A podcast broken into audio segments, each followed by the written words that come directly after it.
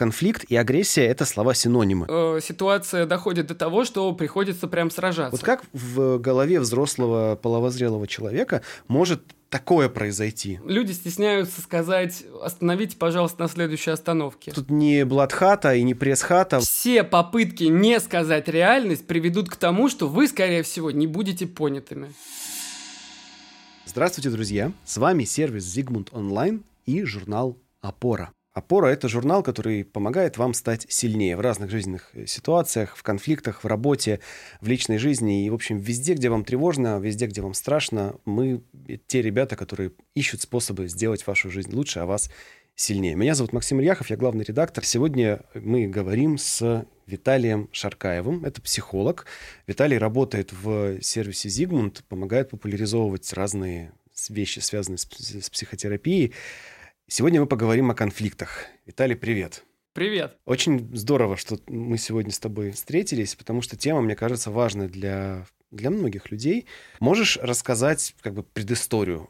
В каких ситуациях люди оказываются, из-за чего у них появляются вот такие конфликты? Ну смотри, я вот первое, что хотел сказать в ходе конфликтов, что в основном у людей они происходят вербально. Ну и вообще, что такое конфликт? Конфликт — это столкновение интересов. То есть есть какая-то сложившаяся картина мира, вот прям даже в данный момент вот она как- как-то сложилась, и тебе ее нужно поменять.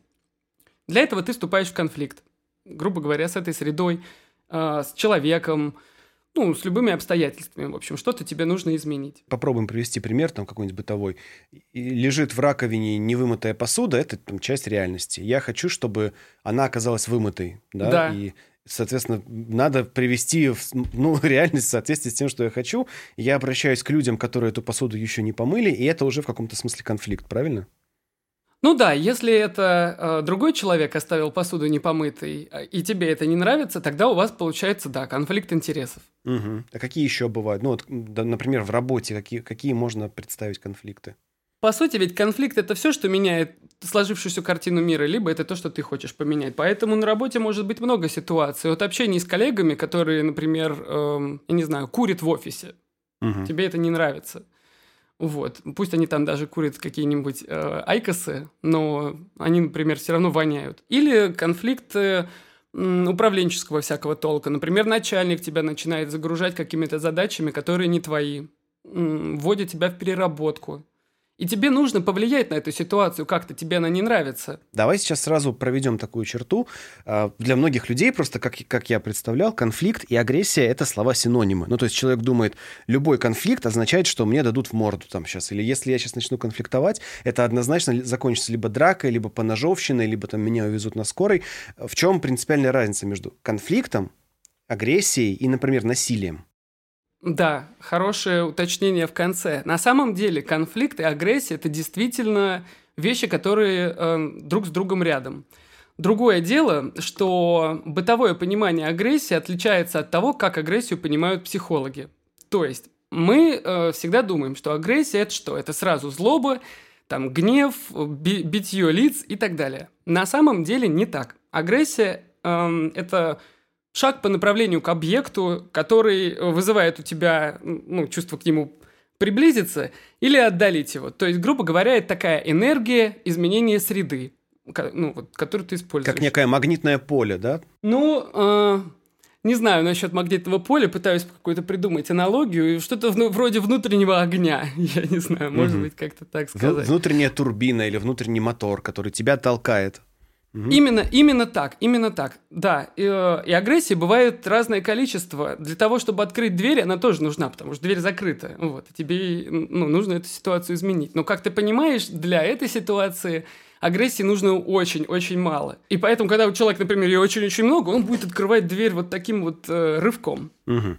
И это уже говорит о том, что в нем ее очень много, и он гневается. И действительно, в некоторых конфликтах э, ситуация доходит до того, что приходится прям сражаться. Но в бытовой жизни их достаточно мало, потому что а, тебе, в принципе, хватит просто заявить свою позицию, как тебе не нравится, и как бы тебе хотелось, э, чтобы было.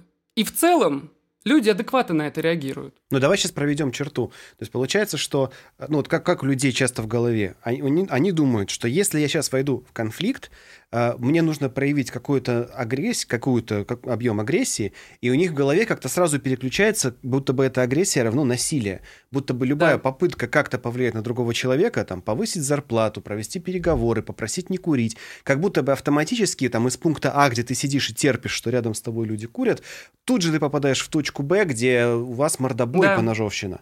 Но да. на самом деле между этими состояниями очень-очень большой диапазон. И как я сейчас понял твои слова, чаще всего конфликт разрешится благодаря агрессии, но не доходя до насилия. Абсолютно верно. Угу. Окей, то есть мы не, мы не боимся проявлять агрессию, потому что агрессия это не «ты чё, иди сюда», а это очень как бы градуированная, очень много со, ну, большой, Это большой диапазон, большой спектр, да, состояний, в которых ты можешь быть. И они все агрессивные. Просто оно может быть чуть-чуть агрессии, может быть побольше, побольше, побольше. И ну где-то ну, да. там в крайнем, в, в крайнем точке у тебя, у тебя будет прямо настоящее насилие. Мы до этого не хотим довести. Хорошо. В чем проблема? Ну хорошо, как бы казалось бы, люди рядом с тобой курят. Ну, попроси не курить. Почему у людей это вызывает трудности? Это связано с проблемами личных границ. Человек не очень хорошо понимает, э, где находятся его личные границы, где находятся личные границы других. Чаще всего это происходит потому, что в течение жизни у него не было такого опыта, чтобы он чувствовал, что о его личных границах заботятся, чтобы ему показывали, как это вообще происходит. Ведь как у нас часто с детьми бывает, они ничего не знают, как бы я тебе сказал, ты делай, никому не мешай. Это еще тоже, э, я не знаю, как сейчас у родителей, но вот э, когда я рос, это еще была достаточно распространенная тема, что никому мешать нельзя. Причем, ну вот настолько никому мешать нельзя, что вот прям вообще э, даже люди стесняются сказать, остановите, пожалуйста, на следующей остановке. Да, точно. Это правда. И у меня так было. Я боялся с кассирами разговаривать и сказать там, оплаты по карте. Настолько угу. мне было тяжело вмешиваться в жизнь людей, в их личные границы. Хорошо, давай определим, что есть границы. Вот для тех людей, которые, которым это недоступно.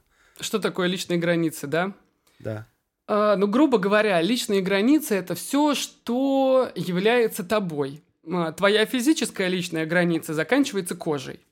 Вот, то есть под ней находишься ты, включая твои органы, также эмоции, мысли, а, какие-то другие события психические, которые в тебе происходят. Вот это вот все часть твоих личных границ. Также твоими личными границами могут быть э, ну, какие-то твои вещи или ну, в целом то, что у тебя находится под э, кожей установки, тоже можно считать. Ну вот, в общем, Какие-то, да, какая-то твоя собственность, которую ты воспринимаешь своей, она тоже может считаться твоими личными границами. Если твою собственность кто-то берет без спроса, ты чувствуешь, что это покушение на твои именно личные границы. Угу. А что, какие вообще бывают способы покуситься, так сказать, на эти границы? Покуситься на личные границы. Эм, например, вы стоите все в очереди, и кто-то проталкивается первый туда. Угу. Вот. И, и в, ц- в целом, как бы это нарушает ну, личные границы всех этих людей, ну и тебя в том числе. Ну, если. Давай какой-то. Если... Ну вот когда люди курят в офисе, где там, где твои личные границы в, в этой ситуации?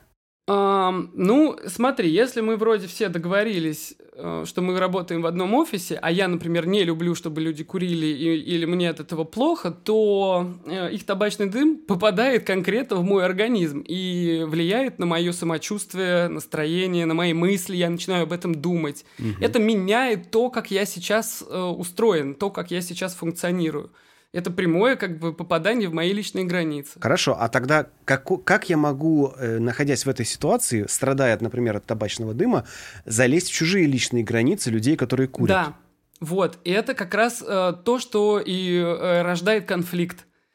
Тебе придется залезть в его личные границы, и вам, ну, скорее всего, придется что-то решать, чтобы э, все остались довольны. Как это можно сделать?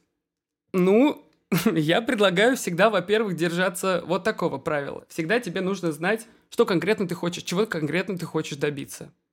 То есть ты дол- должен четко понимать, с чем ты идешь к человеку. Потому что, ну, ты знаешь, люди частенько, выражая свое недовольство, скатываются в оскорбления, э, переходят на личности, вспоминают прошлые ошибки и так далее. То есть этого вы хотите добиться. К чему это приведет? Скорее всего, это разозлит человека. Угу. И он будет эскалировать конфликт или пошлет вас. Давай сейчас здесь немного остановимся. Мне кажется, нам сейчас надо тут проговорить. Смотри, а, ты говоришь, что нужно понимать, чего ты хочешь. Да? Почему люди могут входить в конфликт, не продумав, чего они хотят? Что их может подтолкнуть к этому?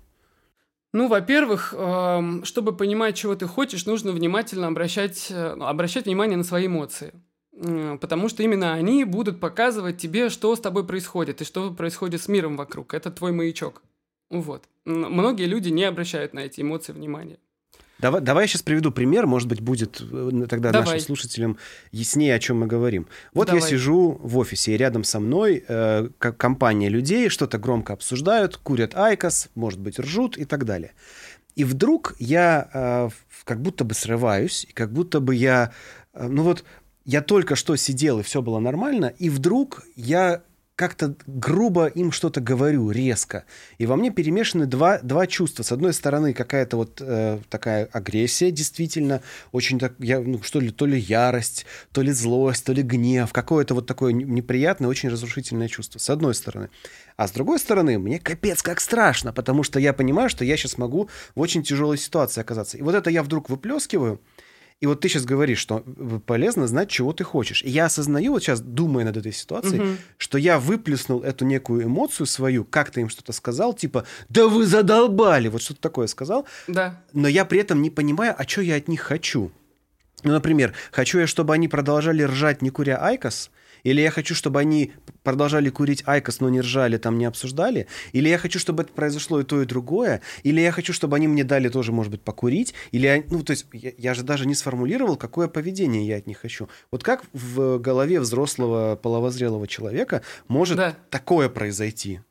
Действительно, смысл может быть в том, что ты недостаточно, ну не ты, а вот этот персонаж, э, недостаточно обращает внимание на те эмоции и мысли, которые происходят у него в голове. На самом деле, мысли штука достаточно полезная. Они тоже очень часто всегда показывают, что конкретно тебя волнует. И когда ты кричишь на них, что вы уже задолбали, это, во-первых, будет происходить после того, как ты уже натерпел. Ну, то есть, если бы ты говорил сразу, ты бы не дошел до ситуации, когда тебя уже все жестко задолбали, реально.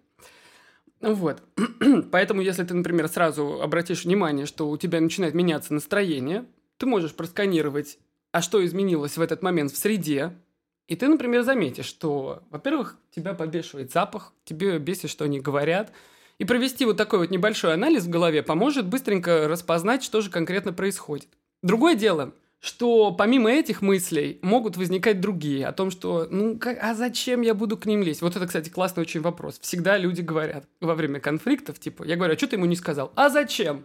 Угу. А вот ты ответь себе на этот вопрос, а зачем? И тогда узнаешь, скорее всего, потому что люди обычно говорят, а зачем это все равно ничего не изменит? А что должно было изменить?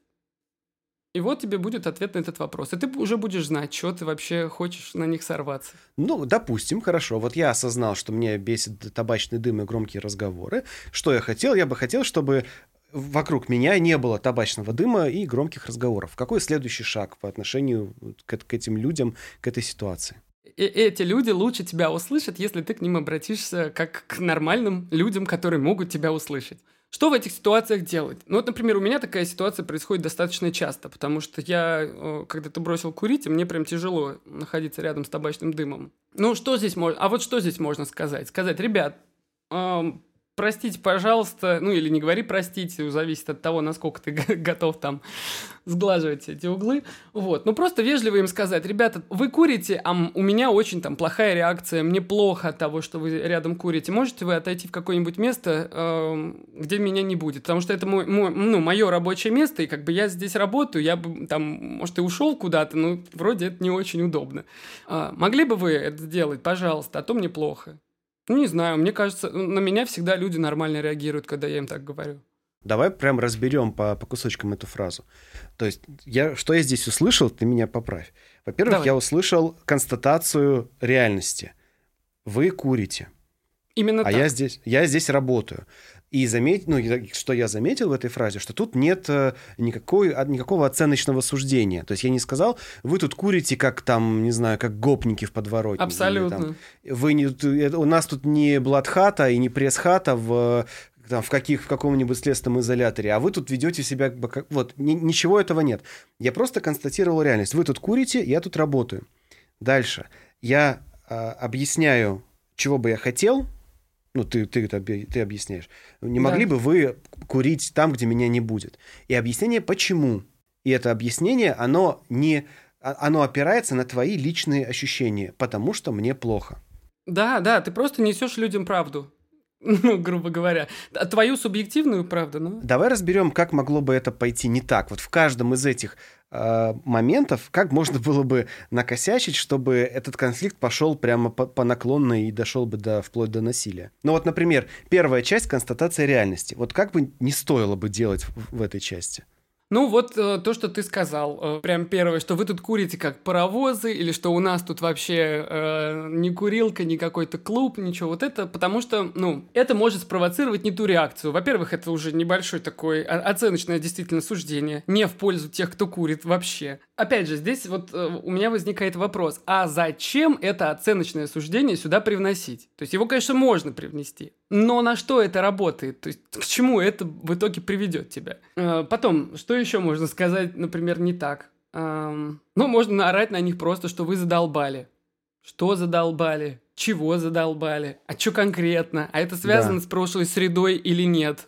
ну, То есть не, не ска... То есть получается вторая ошибка это не сказать, что ты от этих людей хочешь, предположив, что они сами догадаются, что они делают не так, и сами сделают выводы о том, что им нужно делать после этого, да? Да. Самое главное, все все попытки не сказать реальность приведут к тому, что вы, скорее всего, не будете понятыми. То есть нам очень важно сказ- попросить людей сделать что-то конкретное, чего мы хотим, о чем мы подумали предварительно. Не, это очень важно, не отдавая, как бы не перекладывая на них ответственность, самим это понять. Абсолютно. Вообще, вот, вот это вот вообще никогда не надо э, делать. Очень редкие ситуации, когда можно просто что-то ляпнуть и подумать, что, ну, наверное, тебя поймут. По моему опыту нет. Надо быть доходчивым всегда. Просто это поможет. Это всегда будет действовать на то, что ситуация изменится в вашу сторону. Ага. И давай тогда разберем вот эту последнюю часть. Она меня прям взбудоражила. Ты говоришь, «Э, мне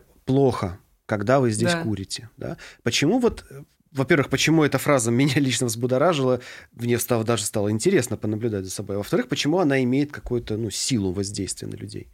А, почему, а скажи, пожалуйста, почему она тебя взбудоражила? Интересно, какие ты почувствовал эмоции? Потому что я не привык э, произносить людям что-либо, что касается меня, моих чувств, моих ощущений. Мне всегда кажется, что мои ощущения не так важны, как, например, правила поведения на, в, офисе или как э, кодекс деловой этики сотрудника нашей компании. Да, я тебя понимаю, о чем ты говоришь. Но они, конечно же, важны, если ты хочешь э, сделать так, чтобы тебе было комфортно. А мы все стремимся к тому, чтобы находиться в ситуации комфорта.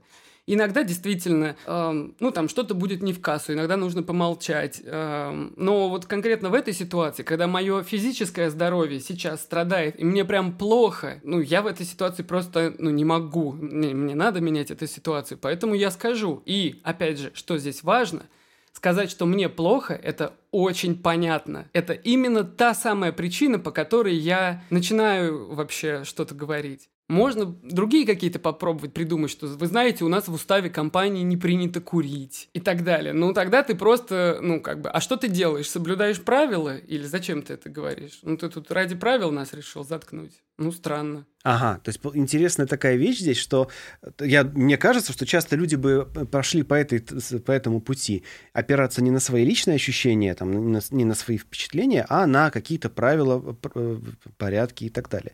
И в этот момент обсуждение переходит из вопроса, что вы мне лично вредите, в какую-то более абстрактную и э, расчеловеченную сферу. Ну, типа, э, вот Абсолютно. эти, кто эти, а кто эти правила установил? А, кто, а ты кто такой, чтобы эти правила на них нам указывать? Вот придет, не знаю, знаю, пожарная инспекция, мы тогда потушим сигареты. То есть у тебя разговор уходит не в ту сферу, в которой ты хотел бы, чтобы он шел, а в какую-то другую, и в этой другой сфере с тобой могут сделать все, что угодно, ты там слаб. Потому что, ну, ты же, правда, ты же не пожарный инспектор, да, у тебя нет погонов. То есть, как только ты повел разговор в какую-то, как бы, похожую, близкую область к тому, что тебе надо, но не в твою, ты там оказываешься слаб, и там тебе очень легко можно противопоставить все, что угодно. А пока ты находишься в своей, вот как я услышу твою фразу, в свои слова, пока ты в своей правде, а правда твоя да. в том, что тебе плохо. И это никакие правила на это не влияют. Никак ты это не да. отменишь, будучи да. оппонентом. Да. И, и ты в этом смысле силен. Тебе на это ничего нельзя.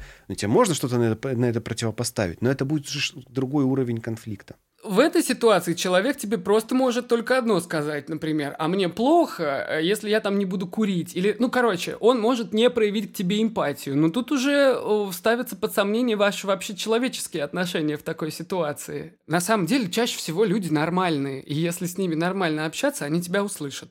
Давай сейчас обсудим такой момент, как э, вот мы сейчас это все проговорили, и кажется, что ну, решение, которое мы предлагаем нашему слушателю, оно ну, довольно логичное, понятное.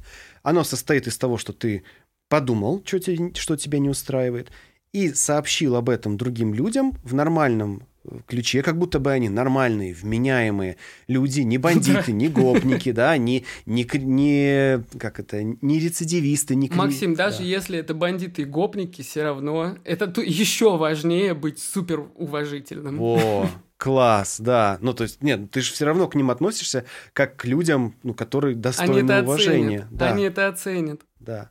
И вот мы говорим, что нам именно не нравится, объясняем, почему со своей точки зрения, там, где наша правда, там, где мы сильны, там, где ну, вот это наши какие-то субъективные личные ощущения, состояния. И мы четко говорим, чего бы мы хотели, какого поведения мы хотим.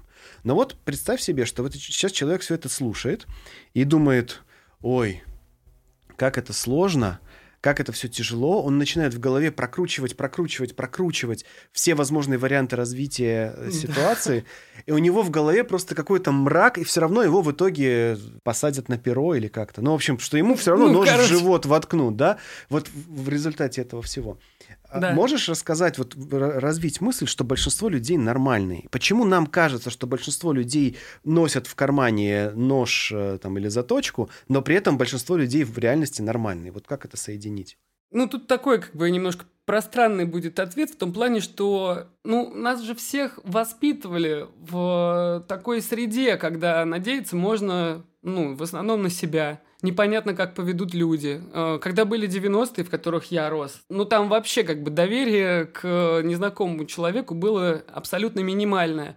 А э, историй о том, как люди себя ведут, очень много. Опять же, мы, э, ну, новости в основном тоже концентрируются на плохом поведении людей, а не на хорошем каком-то и добром. Что я могу здесь вам сказать в качестве подбадривания? Ну, во-первых, посмотрите на себя. То есть, давайте так, все мы люди и более-менее примерно устроены одинаково. Поэтому большинство людей, э, они испытывают примерно те же эмоции, что испытываете вы в течение жизни. Поэтому, если, вот представьте ситуацию, если к вам подойдут вежливо и попросят вас, например, говорить потише по телефону в автобусе, и вам скажут, извините, пожалуйста, могли бы вы чуть потише разговаривать по телефону, там, мне нужно сконцентрироваться или я хочу отдохнуть. Ну вот вы как бы себя повели в этой ситуации? Послали бы его, набили бы ему лицо, или вы бы сказали, окей, все, ну, все нормально. Я не знаю, конечно, но мне кажется, что второе многим будет ближе. Если вы так делаете, то и другие люди тоже, возможно, так сделают. Попробуйте. Попробуйте за вежливое обращение. Очень маленькая вероятность, э, что вам там что-то такое прилетит. Может и прилетит. Но по моему опыту, самые неадекватные с первого взгляда люди при нормальном человеческом общении ведут себя ну, нормально. Но это придется проверить. Чего бы я сейчас не сказал, от этого прямо сильнее, легче в следующем конфликте не станет. Потому что это все навык, его нужно нарабатывать. И чтобы его нарабатывать, нужно пробовать. А давай представим такую ситуацию. Ты стоишь в автобусе и с кем-то говоришь по телефону, у тебя важный разговор. Я к тебе подхожу и говорю, слышь, белобрысый, что так громко разговариваешь? Тут вообще-то люди другие есть. Твоя реакция? Меня возмутит такое ко мне обращение. Я в этой ситуации веду себя вежливо, но строго. У меня была такая штука, знаешь, похожая в электричке, когда я разговаривал в тамбуре по телефону, а зашел какой-то парень гоповатого такого вида, и он у меня попросил сигарету. Я ему говорю, извините, ну, во-первых, у меня нет сигареты, во-вторых, э, я бы не очень хотел, э, чтобы вы здесь курили, потому что, ну, типа, я тут разговариваю, и мне от сигарет станет плохо. Ну, что он меня матом начал э, высказывать, что шел бы я отсюда. Я ему сказал, ну, нет, мне надо поговорить по телефону, я отсюда не уйду. Там была действительно как бы такая ситуация, когда он ну, нагнетал, но я остался в уверенности в том, что я прав. Я не стал переходить на личность, что-нибудь говорить, я просто стал говорить, что я никуда не пойду, потому что мне надо поговорить. Вот и все. Как бы повернула ситуация вот у, у вас или в другой э, момент, э, не знаю, но у меня он что-то постоял, постоял, подумал, посмотрел на меня, когда я ему сказал, ну и что делать-то будем, я не пойду никуда. Ну, он ушел. А вот а давай посмотрим с другой ситуации, с другой стороны эту ситуацию. Давай. Когда мы приходим к другому человеку, уже накрученные, уже с агрессией, э, да. как это влияет на наши шансы с, ними, с ним мирно разрешить, во-первых, мирно, а во-вторых, результативно разрешить этот конфликт? А ты имеешь в виду, что мы к нему приходим э, с агрессией, которая, которую он у нас вызывал все это время? Ну вот, ну вот смотри, Или... моя, моя мысль в чем была? Мне кажется, что мы сейчас выйдем на правильную, правильную идею. Большинство людей да. конфликтуют уже накрученные, ну как, как мне кажется, что да. они сразу приходят с претензией, типа, слышь, ты чё, ты тут самый умный. И логика такая, что если я сильно надавлю на этого человека, он испугается и так, убежит, да, или он угу. как, как бы в ответ на более высокий уровень агрессии, он как бы сдастся и подчинится и убежит.